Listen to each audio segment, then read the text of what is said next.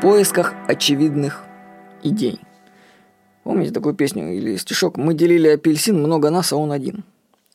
В книге Стивена Строгатса «Удовольствие от X. Увлекательное путешествие в мир математики» от одного из лучших преподавателей в мире встретил очевидную мысль, которая заставила меня задуматься. Что-то у меня много мыслей простых заставляет задуматься. Вот, вот возьмите калькулятор и разделите на нем единицу на 3. У вас получится 0,3333. Теперь результат умножьте обратно на 3. На большинстве калькуляторов вы получите 0,999, но не единицу вы получите. Вам не кажется это несправедливым? Если мы разделим единицу, например, на 5, то получим 0,2. Умножим результат обратно на 5, снова получим единицу. Тут все в порядке, а стройка не так. Проблема в том, что мы используем десятичную систему исчисления. А, например, могли бы, как вавилоняне, использовать систему исчисления, основанную на числе 60. Я приведу отрывок из книги. 60 – исключительно приятное число. Его красота внутренняя не имеет ничего общего с человеческой анатомией. Ну, понимаете, что у нас десятичная система, потому что 10 пальцев.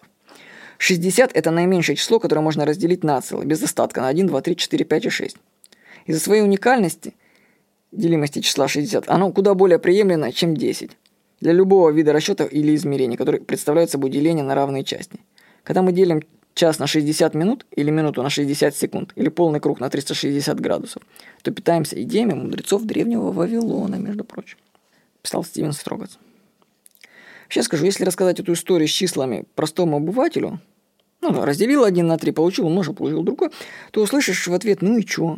Чё мне с этого бу-бу-бу-бу-бу-бу-бу? Вообще большинству это неинтересно и даже вызывает у них внутренний протест. Как будто ты их чем-то грузишь таким непонятным. А между тем, если научиться видеть идеи в повседневных вещах, то есть сам сможешь генерировать классные идеи. Нужно только начать подвергать сомнению привычные представления. Вот пример. Вас наверняка раздражает ситуация, что сайты для регистрации на них требуют пароля. Ну а потом ты бывает, что забываешь пароль и не можешь войти на сайт. Для этого программисты предлагают функцию восстановления пароля – ну, в название которой они вкладывают упрек. Забыли пароль, пишут, да, забыли пароль. Ну, вообще, очевидно, было бы лучше писать «напомнить пароль». При нажатии на ссылку «Напомнить пароль» тебе на почту приходит чаще всего ссылка на создание нового пароля. Ты переходишь по ссылке, задаешь новый пароль. О боже, блин, два раза ты его делаешь, да, еще звездочками не видно, что там набираешь. И входишь на сайт. Казалось бы, что тут не так? Но это же неудобно, товарищи. Ну неудобно, если я забыл пароль.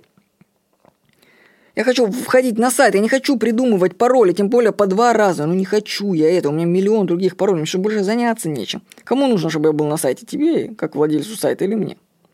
Вот. Что же можно сделать? Я придумал. Пусть по ссылке напомнить пароль пользователь сразу входит на сайт. А новый пароль придумывает, если того захочет.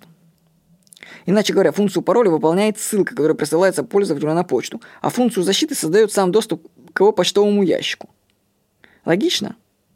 Проблем с безопасностью это не вызывает. То есть вы можете входить на наш сайт b17.ru фактически без пароля. Ну, там ставятся куки, они на вас запоминают, и вы с одного устройства можете входить без пароля.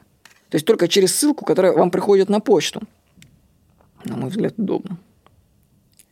Другой вопрос, почему так никто не делает? Почему нас все заставляют придумывать пароли? Почему? Которые мы потом тут же забываем. Это стереотип. Это так же, как не задумываться о том, что пламя свечи не отбрасывает тени. Вот, да, и, кстати, мы на B17 даже не требуем пароля при регистрации. Представляете?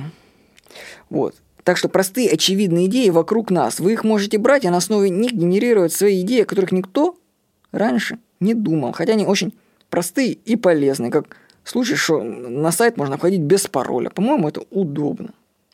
В общем, нужно начать удивляться окружающему миру. По скрипту. Знаете ли вы, что поисковая строка Google выполняет функцию калькулятора? Можно вбивать в нее выражение, делать расчеты. Так вот, если в строке поиска Google разделить 1 на 3, а потом полученный результат умножить на 3, то вы получите единицу, между прочим. Домашние же калькуляторы, некоторые калькуляторы на сотовых телефонах дают 0,999. Ну вот, это так просто размышления. С вами был Владимир Никонов.